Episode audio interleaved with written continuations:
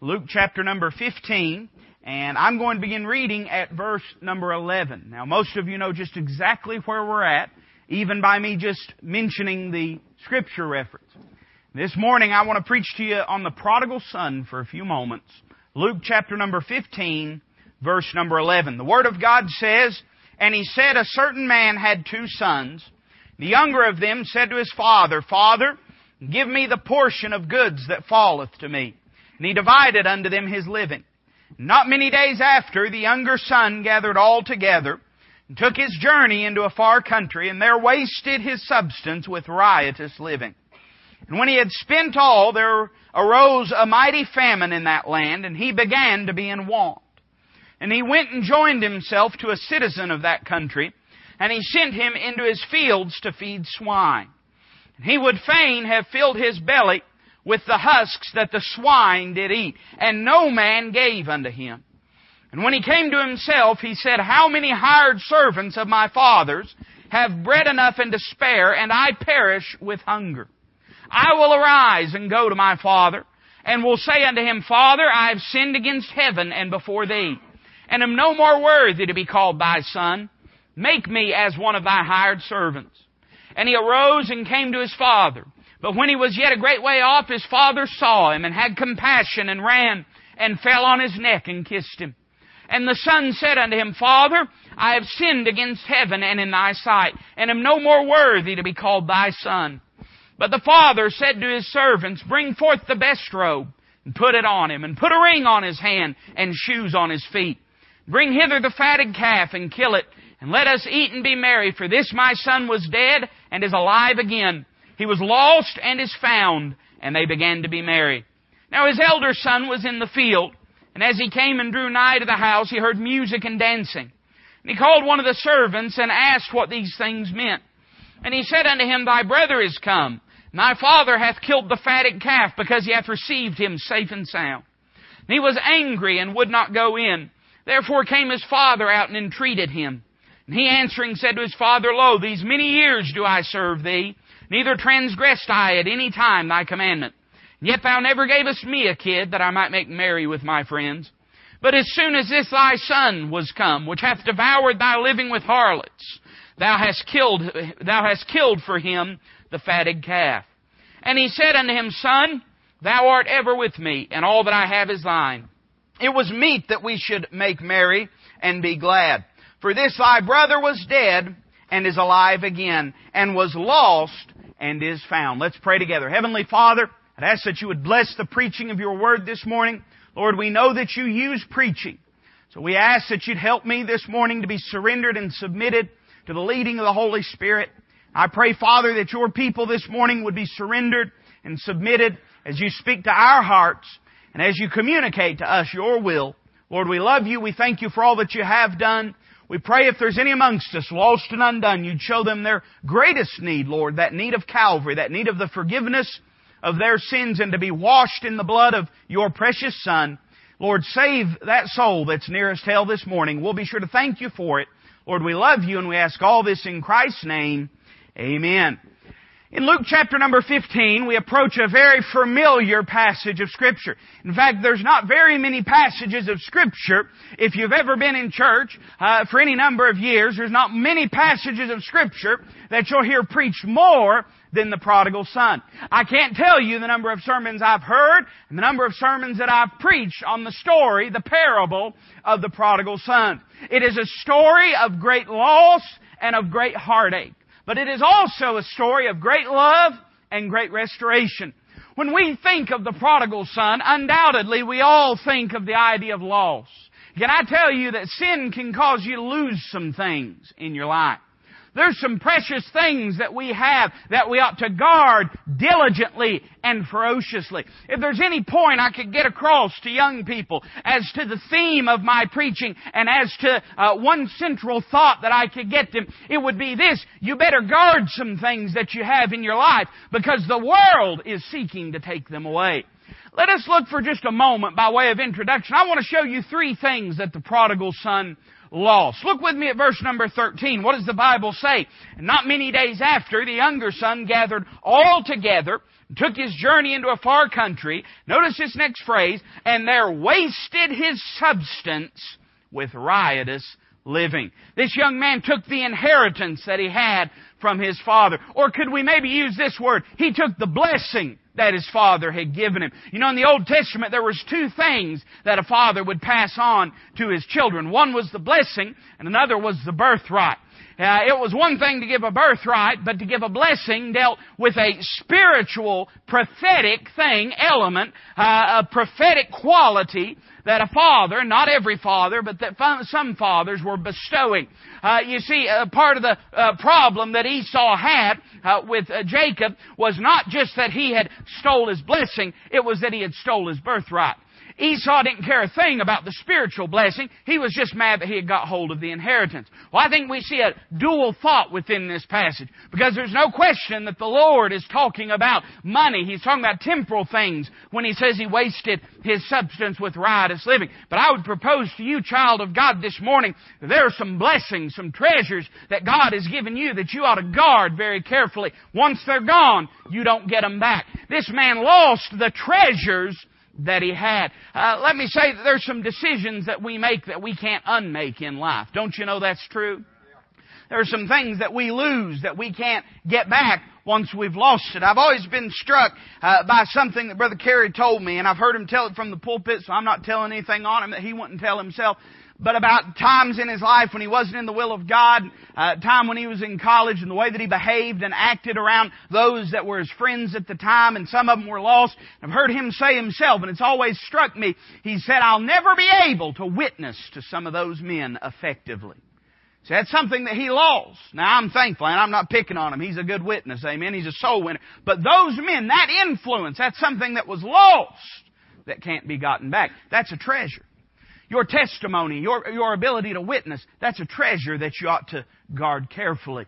The, the purity of a young person's mind. Let me tell you something. The world is after our young people's minds so fiercely. Uh, we, we can't fathom sometimes some of the things that go on in society. I mean, you just watch the news and it'll turn you, your stomach sometimes. And you think to yourself, how could a person get to that place? Their minds have been twisted by the world's way of thinking. I'm saying there are some treasures that we need to guard because they can be lost. Let me say, secondly, that his testimony was something that he lost. The Bible tells us, in fact, let's read it. Let's not misquote it. Let's read it carefully. Look with me at verse number 15. The Bible says, And he went and joined himself to a citizen of that country, and he sent him into his fields to feed swine. Here's this young man. We presume him to be Jewish. I mean, the Lord is telling a parable to Jewish people. And, really, if we were to just uh, give it a strict exegesis of the passage, I believe he's talking about Jewish matters. I believe he's talking about the Lord being willing to save uh, publicans and sinners while the Pharisees were lost and undone and their jealousy over Christ's attention. Uh, but nevertheless, we have every reason to presume that this young man was a Jewish man. What a, what a terrible place for him him to be there in the midst of the pig slop. If you know your Bible at all, or if you know Jewish culture, even today when we talk about something that's kosher, we mean something that has been prepared in accordance with the strictures of the Old Testament law. And one of those dietary standards was that they could not have any pork in them. A pig was an unclean animal to the Jewish person. Unclean, unfit to be consumed. In fact, when they wanted to talk derogatorily about someone that was not a Jew, they would talk about them as swine or as dogs.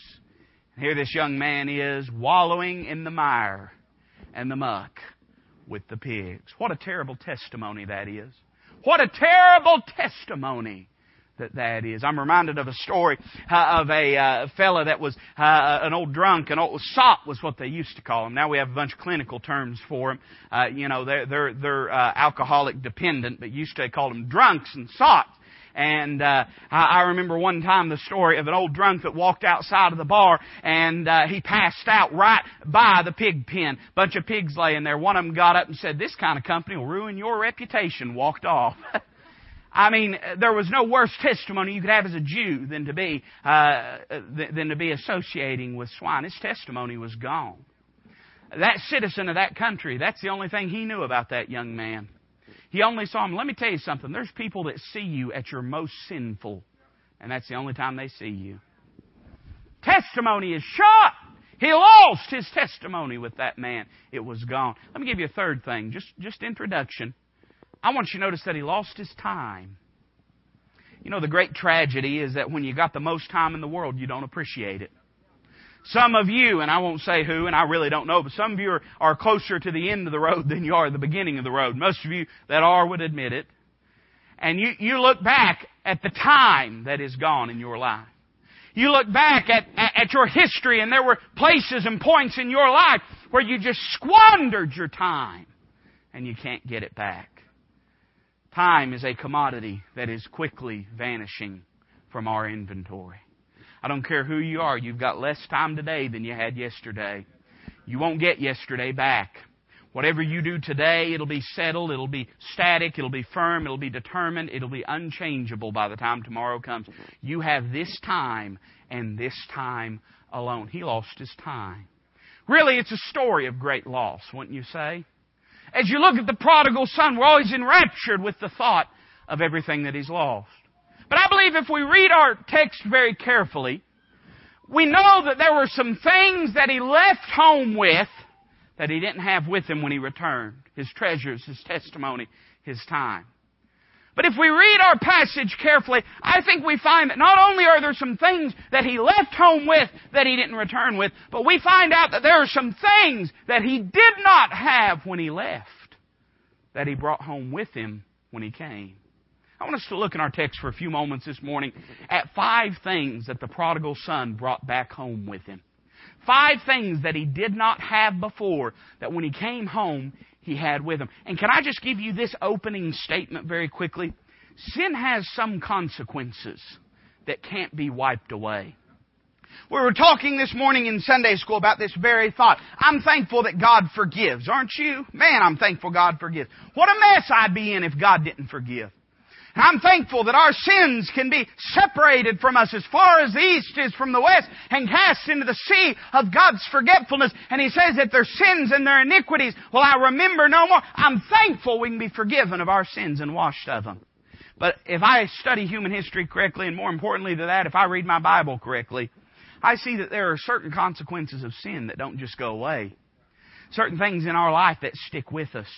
We find that this long journey that this young man took caused some things to stick with him that he never got rid of. I want you to notice five things this morning. Look with me at verse number 30. Notice the statement that his older brother makes. He says, But there, but as soon as this thy son was come, now listen to this, which hath devoured thy living with harlots, thou hast killed for him the fatted calf. I want to say first off that this young man brought back some scars that he didn't have when he left home.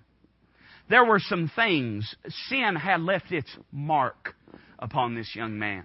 Very interesting if you look carefully at that language uh, where the Bible says, devour thy living with harlots. The idea where it says devour thy living is not just talking about the monetary things, but it's literally saying that this young man's body was scarred from the life of sin that he had led. I could go into a lot more detail. I don't think most educated minds need me to. He had spent a life going from bed to bed, going from person to person, and when he comes home, he has the consequences of it that are are born in his body. Could I say that sin will give you physical scars that you can never get rid of? Let me tell you something. There's folks, there's folks in this room, they hurt in places they wouldn't hurt if it wasn't for the life of sin that they had lived. There's places, there's people in this room, they can't do what they want to do because the life of sin that they live. You ever seen someone, I know you've seen it, I've seen it, I guess everybody has, these faces of meth things, you know, they put them on the internet and everywhere else and just show the progression of a person that's addicted to methamphetamine and, and, and just over a period of months, how they go from looking like a bright, vibrant, young, full of life and vigor, a young person that has their whole life in front of them to just a year later, they look like they're a hundred years old. Sin has physical consequences. Sin will corrupt and decay your body. There's people in this room that wish they could take back years of sin that they lived in. There's people in this room can't breathe like they wish they could breathe. People in this room that can't work like they wish they could work. People in this room that can't go like they wish they could go. They could point back to points in there. You say, preacher, you're trying to make folks feel bad. No, listen, uh, we've got a, we've got a pew full of young people up here that need this kind of preaching because the reality is the world isn't informing them of the hard side and the heartache and the tragedy that sin brings. We need to hear this. And, and if you're one of them that's been through this, then you want them to hear this because you know what it's like. You know what sin can do to a person. He was physically scarred. But I'd say, and we've already read it, but in verse number 15 where he goes and he feeds the swine of this man that was a citizen of another country, I'd say he was spiritually scarred. I believe in spiritual scars. You say, oh, preacher, what do you mean? That's just fluff talk. That's, no. There are things, let me tell you something, there's things that once you see, you can't unsee. There, there's folks in this room, I promise you, that they wish they didn't have to battle their flesh like they have to battle it because of things that they expose themselves to in their younger years. There's things once you hear, you can't unhear. We were talking back of this, I don't remember who we were talking to, we were talking about Alzheimer patients. And have you ever known someone with Alzheimer's? Some kind of dementia, something of that effect? A lot of times in the later stages of it, uh, you know, their filter just goes. I mean, their, their filter is gone. And people that would never have used vulgar or coarse language, Alzheimer's sets in, their filter goes, and all of a sudden, I mean, they'll say things that'll make a sailor blush. You say, why is that, preacher? And I'm not fussing at it. I'm not blaming. We live in a world that's saturated with it. But let me tell you something. What goes in this comes out of this. What goes in comes out and your brain will process and store away anything that is put within. They'll never create a computer that can match the, the remembrance. Now some of y'all don't believe this, but the ability of the human brain to store information. Now you may have lost your keyboard, but that don't mean it ain't in the hard drive. It's there. And there's things that we are spiritually scarred by because of what we've experienced. There's folks today. I, I, I was thinking while uh, while Miss Brenda was talking about the decision to be in church. Let me say I wholeheartedly agree with what she said. That's a decision you make one time. There may be times when you're providentially hindered from being in the house of God. It's happened to me. It's happened to everybody. That time comes. I mean, listen, we're, we're at a time right now where everybody's sick. I mean, if, if you ain't sick, I'm wondering what you're taking and if I can get some of it. Amen. Everybody's been sick. We have times when we're providentially hindered, but by and large, that's a decision you make one time. And this is the decision you make. If I can be there, I'm gonna be there. If I can be there, I'm gonna be there. You make that decision one time and it's settled for the rest of your life. But let me tell you something. There's people that struggle struggle with being in the house of God because of, of times and periods in their life where they let themselves get out of the house of God. I, I mean, I could name names of people that have lived a life with a pattern of absence from the house of God. They're not mad at anyone. They're not upset. They just never got it settled in their heart and life that the house of God was where they were going to be when the time came. I'm saying that when you get out in sin, it can scar you spiritually. There can be things you have to overcome, things that are hindrances to you, that, that for the rest of your life you're battling with. Not because it's a visible scar, but in your spirit and in your soul, it's something you carry with you for the rest of. There's people, I promise you, in this room that are haunted by sins that they committed 15, 20, 30 years ago. Things that even now, when they go into the prayer closet, they're asking forgiveness for it for the millionth time. Not because God hasn't forgiven it, but because they can't shake the guilt of it because of the way that it left a scar on their soul. And they're trying to get rid of it. I see that he brought some scars home that he didn't have before. Let me give you a second thing. Look with me at verse number 18. He says this, I will arise and go to my father and will say unto him, Father, I have sinned against heaven and before thee. I see the scars that he brought back. He didn't have those scars when he left. But I see the shame that he brought back. When he set out down his daddy's driveway, there wasn't a stitch of shame anywhere in his life. I'm sure there were secret sins of the heart, but we have no reason to believe this young man had been anything other than an exemplary young man growing up.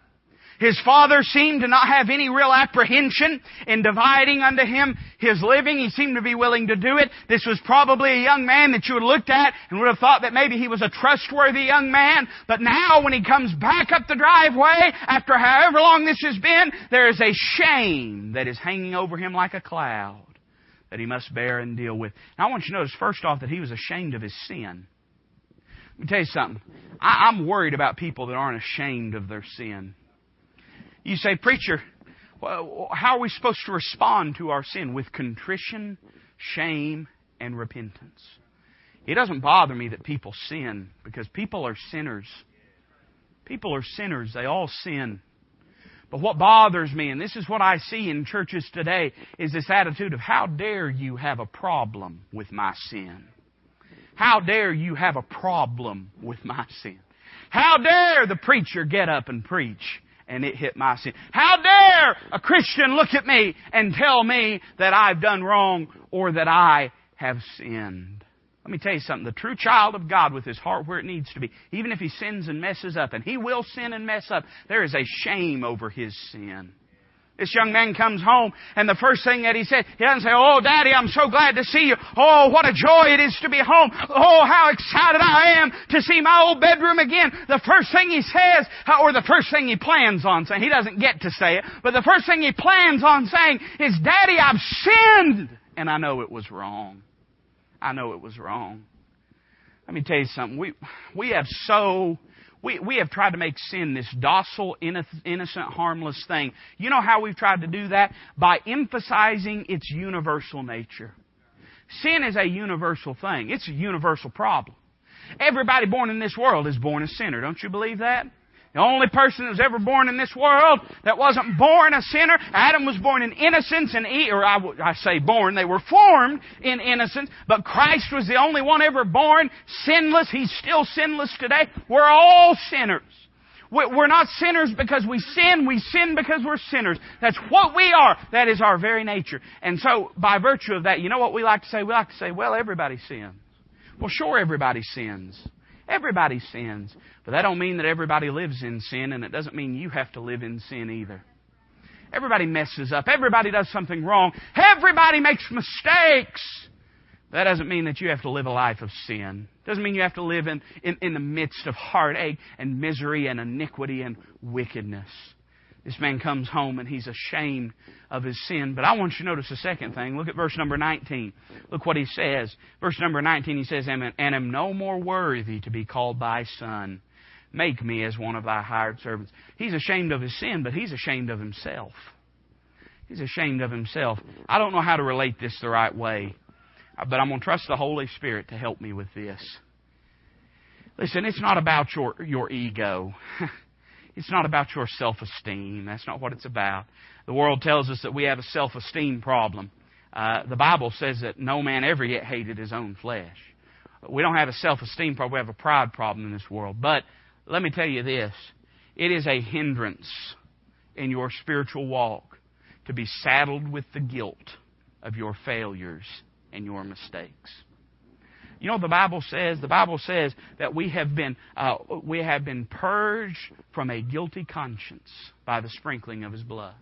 That that word sprinkling, that's not implying the idea of sprinkling uh, as a false means of baptism, and, and sprinkling is a false means of baptism. I mean, I guess there, I guess there may be bigger problems a person might have than, than, than sprinkling for baptism, but it is a problem to sprinkle for baptism because it's not a scriptural mode. It's not a scriptural mean. It's not talking about sprinkling for baptism. It's hearkening back to the act of the sprinkling of the ashes of the red heifer from the book of Numbers. And that was a means of sanctifying the priest before they could go in and to the presence of God and minister before them. You'll hear a lot of times, if you ever uh, look on any of these websites that, that are, are, are promoting the rebuilding of the temple and things like that, you'll hear the term red heifer. For, for years they've been trying to breed a, a perfectly pure red heifer because right now all of the nation of Israel, every Levite uh, or, or Levite so called in Israel is ceremonially unclean. The only way that they could, according to the Old Testament law, approach unto God and perform their office would to be sanctified or, or cleansed by the sprinkling of the red heifer. Now let me say I'm thankful that Christ is my perfect sacrifice. I'm not advocating that they need to try to, to, to breed a red heifer. I mean, that's their business. I, I'd wonder how good the beef tasted. I mean, that's how carnal I am. Amen. I'd care less whether they breed a red heifer or not. I'm not going to give money for them to try to breed a red heifer, not unless they're going to butcher it and bring me a side of beef. I could care less about them trying to breed a, a, a red heifer. But that's what it's hearkening back to.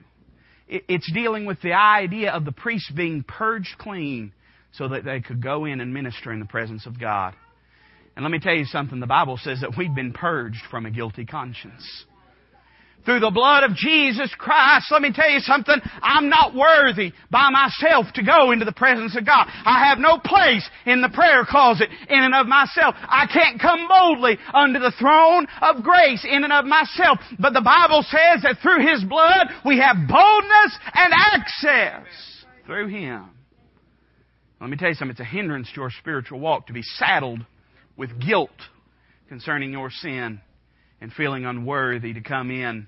It's unscriptural to not come boldly to the throne room. it's, it's, it's not scripture. The scriptural way to go to our prayer closet is boldly. Boldly. This young man said, I'm not even worthy to be called your son. I'm glad his daddy didn't listen to that. I'm glad when we get feeling sorry for ourselves and we say, Lord, I'm no more worthy to be called thy son. He don't even listen to that. Aren't you glad of that this morning? We see the shame that he brought back. I want you to notice a third thing, and I'm going to try to hurry. Look what it says in verse number 13. The Bible says, And not many days after, the younger son gathered all together, took his journey into a far country, and there wasted his substance with riotous living. I, I, believe not only did he bring back some scars and some shame, but I believe this young man brought back some stories that he could have told. We don't know what may have happened on that long journey. But no doubt there were some stories that he could tell. Some of you in this room, there's some stories you could tell. If your flesh would let you, you could tell some stories about the way that you once lived. And let me say that there's times when the Spirit permits us in testifying of the goodness of God that we've got some stories that we can tell. But let me just give this word to our young people. As glamorous as it may seem, to hear people talk about how low they went before they were lifted out, it's a lot better to never go that low in the first place. I remember hearing someone tell a story one time uh, about a, it was a preacher telling a story about another preacher that he had preached in a revival went uh, with, and uh, th- this preacher looked at him and he said, "Boy, we had this meeting uh, last week, and we had uh, something like 20, 20 adults saved." And he said, and "Those weren't just kids; those was adults." And that just stuck wrong with this preacher. And that preacher looked at him and he said, Man, I hate to hear that. The preacher looked at him and said, What do you, what do you mean you hate to hear that? We had 20 adults that were saved. What do you mean you hate to hear that? He said, I wish it was 20 young people that hadn't spent years out in the midst of sin and heartache and tragedy. I'm thankful, man. I'm thankful God can save those that are in the depths and the, and, and the mire. I'm thankful for that. But let me tell you something. To our young people today, uh, you'd be a lot better off if you didn't have those stories to tell. And a little secret about some of the older folks that tell these stories, they're just telling them just to glorify God. They're not trying to brag on sin or glorify sin. They would to God that they didn't have those stories to tell. This young man had some stories that he could tell you. I think probably this young man had some stories he could tell you about how easy it is to ruin one's life. How easy it is. Man, this young man, we only know, listen now, we only know of one mistake, really, that this young man made in his entire life. Oh, we could say, well, it was a mistake to not go home sooner. It was a mistake to go and join himself to a city. I, I, I get that. But the whole purpose of the parable of the prodigal son is to draw our focus back to that point when he accepted the inheritance and set foot out of his daddy's house. There's lots of folks that, if, that as they tell you that story of heartbreak and heartache, they could draw it all back to one moment of decision that they made. One moment of decision. Every drunk could tell you about their first drink. And every dopehead could tell you about their first high. That moment when they made a decision. And that decision led them to a life of sin. You say, oh, you're being dramatic, preacher. I'm being realistic with you. I'm being realistic with you. I've seen young people. I mean, I'm I'm still young. You know that. I know I'm fat. I know I'm balding. I know I'm get, but but I'm still fairly young. I could tell you stories about young people that I know. And I could trace it back to that moment in their life when they made a decision. I could trace it back. Oh Lord, help me to preach the right thing here. I could I could trace it back to that job they took. Say, is it a sin to take a job? No. No, not a sin. If a man doesn't work, he ought not eat. Not a sin to take a job. But I could trace it back to that moment when they said that job's more important than church. Trace it back to that point where they said that boyfriend or that girlfriend's more important than church, more important than the Lord. Trace it back to that moment where they said that group of friends is more important to me than my relationship with the Lord. I believe He'd tell us how easy it is to ruin one's life. But I believe He'd tell us probably how essential it is to reverence one's life. I think if he could tell us anything this morning, I think if we were to have, if we put on the sign, we're going to have the, the, the younger son from the parable of, of the prodigal son. We're going to have the prodigal son here to preach. I kind of believe that the theme of his message would be this, that you only have one life, so don't mess it up. You only have one life, so don't mess it up. Don't waste it on sin. You only have one life, so don't let the devil have it. I believe there's some stories that he'd probably tell. Let me give you another one. I believe he brought back some scars and some shame and some stories. But I want you to notice the soberness that he brought back. The seriousness that he brought back. Or we could even say this if we wanted to, the psychology that he brought back. Look what it says in verse number uh, 18. Or I'll tell you what, let's go back a little further. And, and look what it says in verse number 17. The Bible says, And when he came to himself. You know what that means? That literally means when he got in his right mind. When he started thinking straight. When he got his head where it needed to be. Oh, there ain't no telling how many, and I don't mean this morning. Our young people have been very attentive and respectful, and I don't mean that, but there's no telling how many times that young people have sat in a preaching service and made fun of the man of God as he preached and scoffed within themselves and laughed and said, That ain't never going to be me. That ain't never going to be me. I'm not going to mess up like that. I don't know, but what this young man might have had that same thing going on in the inward recesses of his heart. I don't know but what this young man may have thought within himself. That'll never be me. I've heard stories of it, but that'll never be me. All of a sudden he begins to hear about this far country, and this far country starts to sound pretty good. Let me tell you something. It would help us, and I'm not against TV. The only thing I got against TV is they say it adds 10 pounds. And I got at least three or four TVs in my house. And I think I've traced that as the root of my problem. Amen. I'm not, I'm not against TV. But let me tell you something. A lot of us would have uh, better, uh, we'd have better progress with our young people if we wasn't letting the far country run advertisements across our TV eight, ten hours a day. I, I don't have a problem with TV, but I have a problem with lots of things that are on TV. And we might be a lot better off if we quit letting the far country come across our television or our computer. Or, or, or, we might be better off if we quit letting our young people be friends with folks that just moved from the far country. Don't you think so? Somewhere this young man heard about the far country. My suspicion is he probably heard about it from the servants. I don't know. But somewhere he heard about the far country. And all of a sudden it starts sounding good to him. He starts liking the idea of what he's heard. Oh my, if you could see him at the beginning and then see him at the end, you'd find out that his thinking about the place that he left changed.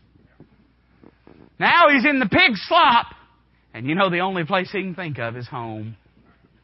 All those years he spent at home thinking about the far country. Now he's in the far country thinking about home. Some of you, you were, you were in the military. And uh, how many of you were in the military? Raise your hand for me. In the military. You ever wonder what made you make that decision? I mean, God bless you. We need. I respect, honor, and reverence, and love our military. But but uh, was there a point uh, when you were serving where you thought, "What in the world was I thinking?" They didn't drag me away in chains. I made the decision to do this. When you was at home, you was thinking about all the exotic places you was going to get to go. You didn't know it was going to be some fort in Alabama or Texas or Georgia. All the exotic places you get to go. Oh, but you probably remember that time when you were sitting in the barracks and thinking, oh, I miss home. Oh, I miss home.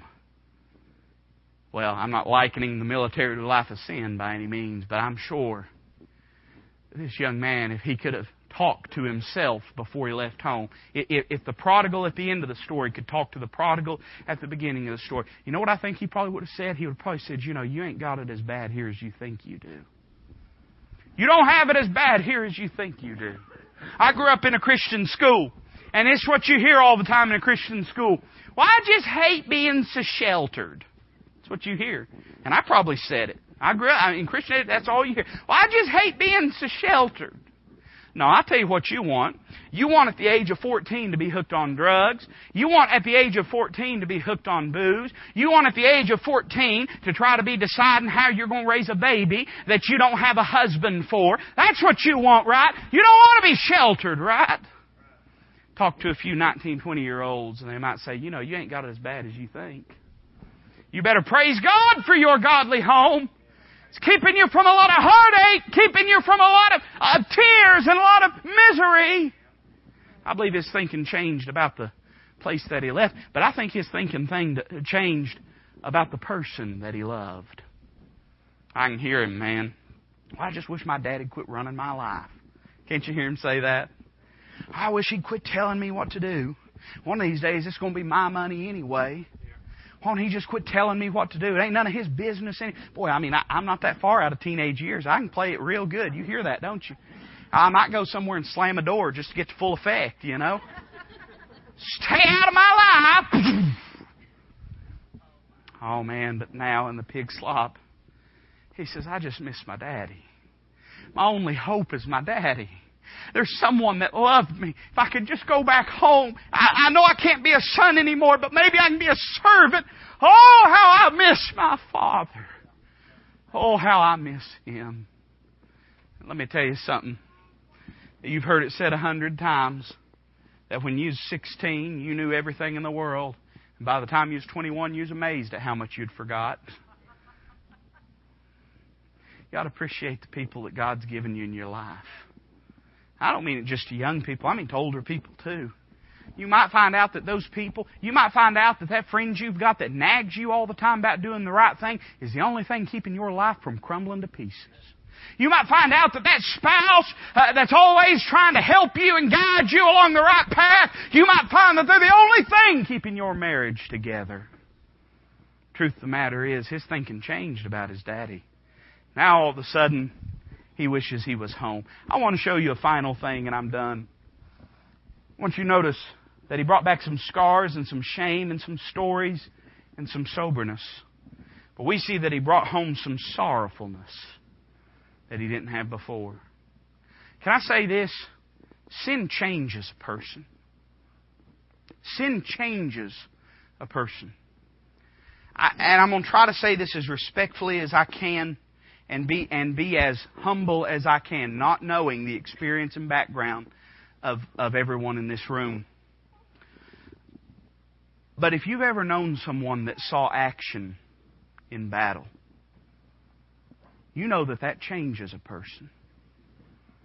That changes a person. They're not the same after they've been through as traumatic experience as that. They're different. They carry themselves differently. They, they talk about things differently. There's a happiness, but that happiness is always tempered with the memories of experiences they can never shake. Let me say that in the same way, sin can bring a sorrow into a person's life. That though they may know the joy of the Lord, that joy is always tempered by the things that they've experienced and the traumatizing experiences that they've had.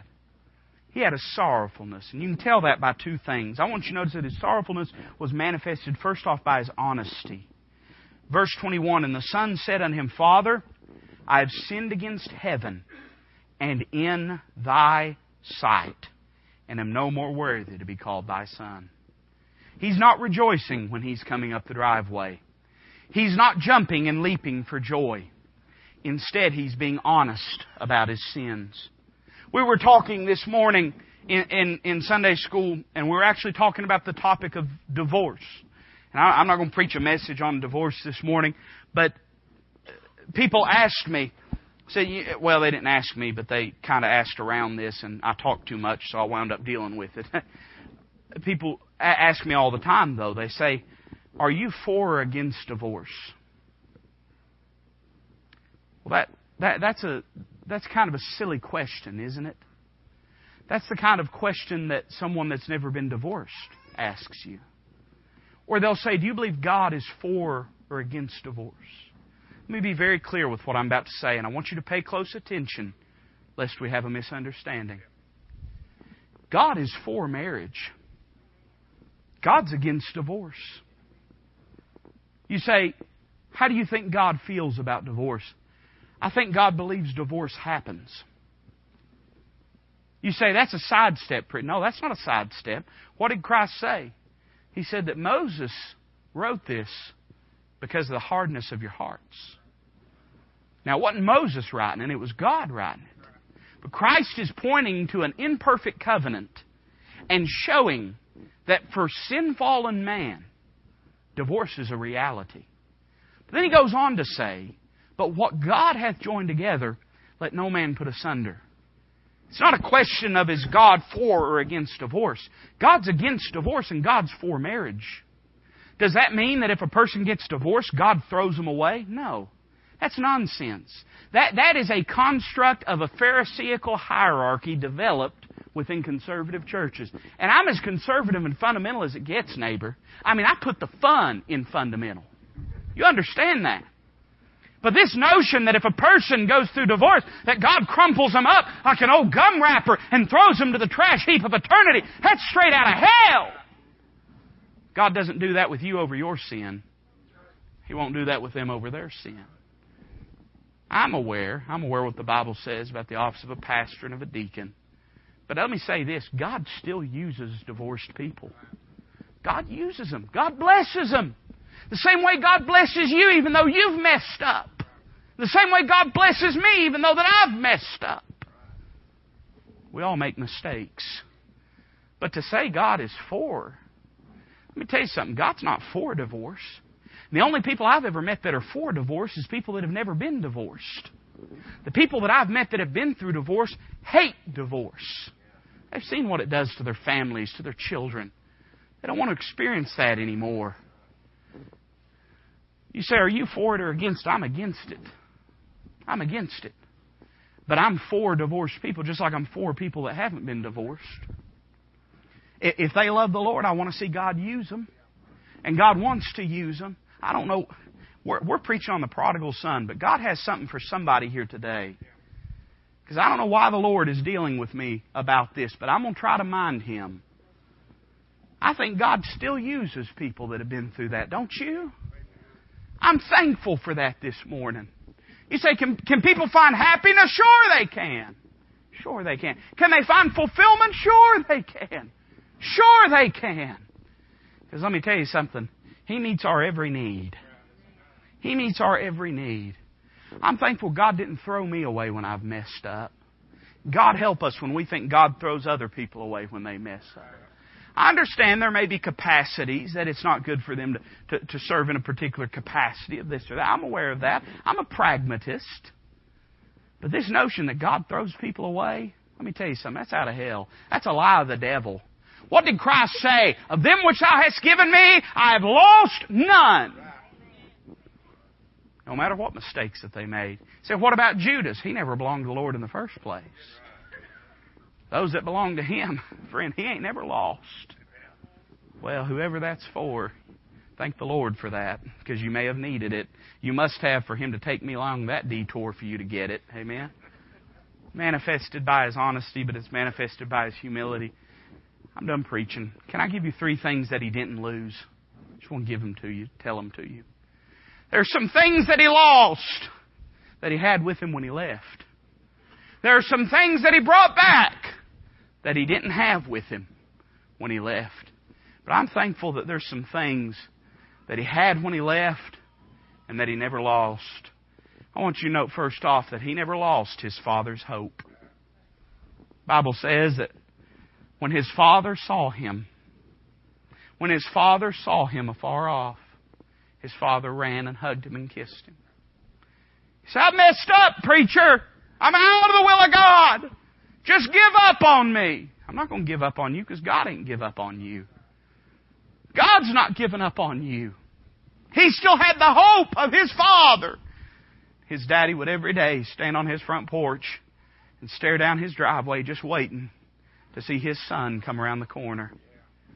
Can I say that you may have given up on God, but God's not given up on you? You may say there's no way, but God still has a way for you. You may say I can never come home, but God is still looking for you to come down the driveway. He never lost his father's hope, but he never lost his father's heart either. It says when he saw him afar off, he ran and fell on him and kissed him on the neck. I, I understand, man. I would have felt like he did. I mean, I, I would have been thinking, ah, man, my daddy's going to have my hide. I'm going to have to come in. I'm going to have to beg. I'm going to have to kiss his feet. I'm going to have to plead with him just to be a servant. But you know what he found out? He found out that if he'd come home, his daddy still loved him. Daddy didn't love him as a servant. His daddy loved him as a son. He comes in and he says, I've sinned against you. I'm no more worthy to be called a son. I, I, just let me be a servant. I, I'm sorry. You know, his father never said a thing about any of that. Oh, it sounded good. Just make me a servant, not a son. His daddy said, Stop that nonsense. Put this robe on. Put these shoes on. Put this ring on. Are you hungry, son? They're killing the fatted calf. Welcome home! Your daddy's proud to see you. He said, I've messed up, preacher. Yeah, join the club. Join the club. You got a heavenly father that loves you. That loves you. And we see finally that he never lost his father's home. There was a place for him. There was a place for him to come home to. There was a place of restoration. There was a place of redemption. There was a place of fellowship. You may be here this morning. You may say, Preacher, I've, I've started off down that driveway. You may say, Preacher, I'm, I'm living and I'm having a good time. Or you may say, Preacher, I'm in the mire of the pig pen. But Let me tell you something. Wherever you're at, you still have a Heavenly Father that loves you and is looking for you and is accepting of you. If you'll come to Him, friend, He'll forgive you this morning. You can be in fellowship with Him, with our